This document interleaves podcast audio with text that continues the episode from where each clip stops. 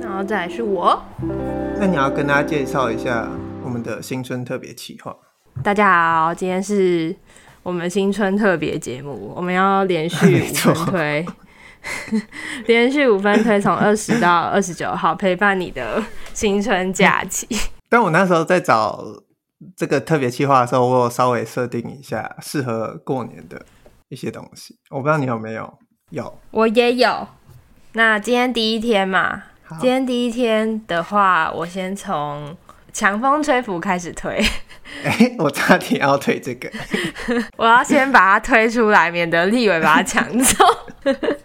强风吹拂我要推的是动画版，然后动画版是23集，强风吹拂是23集的，算是运动励志版，可以这样子说它。可以，有多少人看完就想去跑步？之所以推荐这个故事，是因为就是它的设定是说，就是一个杂牌军要挑战日本的箱根驿传嘛，怎么念那个词？我把它念驿传。嗯，反正它是一个长跑的接力赛，大学长跑的接力赛，然后是日本每年在跨年的时候，就是1月2号到1月3号会举办的一个，就是有非常长传统的比赛。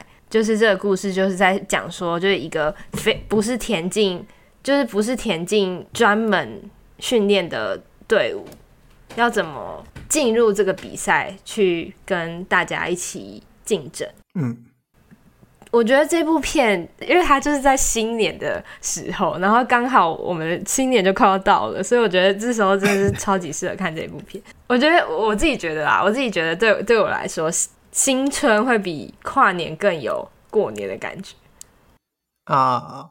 就是怎么讲，在我们看过日本的那种就是新年的那种感觉，我自己觉得对我们来说会比较像是新春的时候，而不是跨年的时候。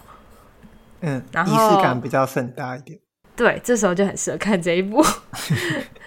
然后这一部片，我觉得它之所以励志，是因为就是在某种程度上，作者或是说就是书里面的人对于每个人的个性都很尊重。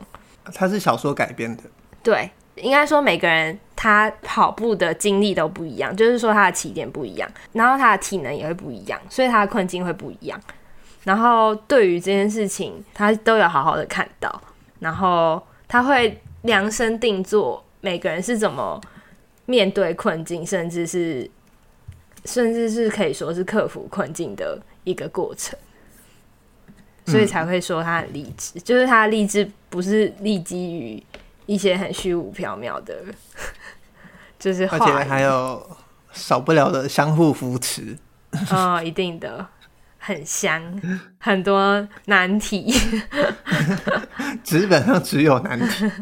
哦，因为他有把田径的人的身体画的很，就是很算是有很写实吧，就是细的长的，不会有太多肌肉，然后最好是轻盈的这样子。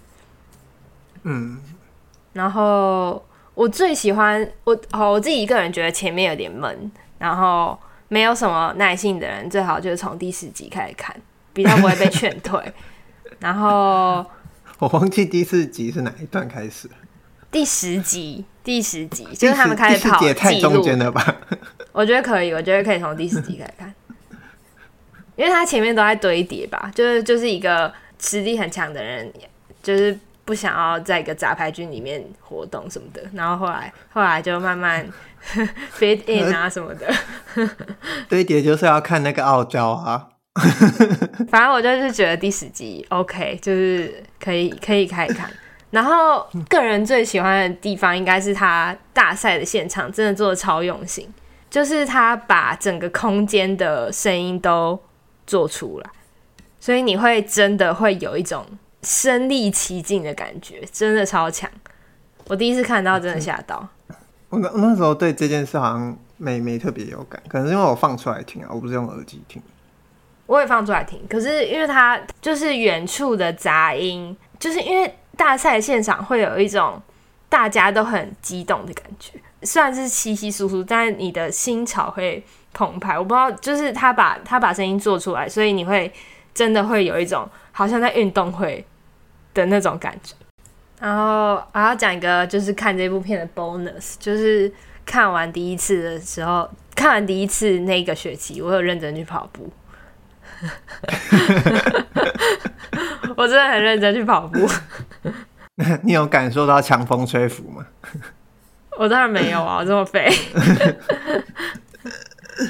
但的确看完它真的会让你觉得、啊、想要去运动跑起来。对，好，那就推荐大家那个，我记得巴哈姆特有很多平台都有动画风，对。但巴哈姆特的话可以看到网友的跟你一起看的弹幕，蛮热血的。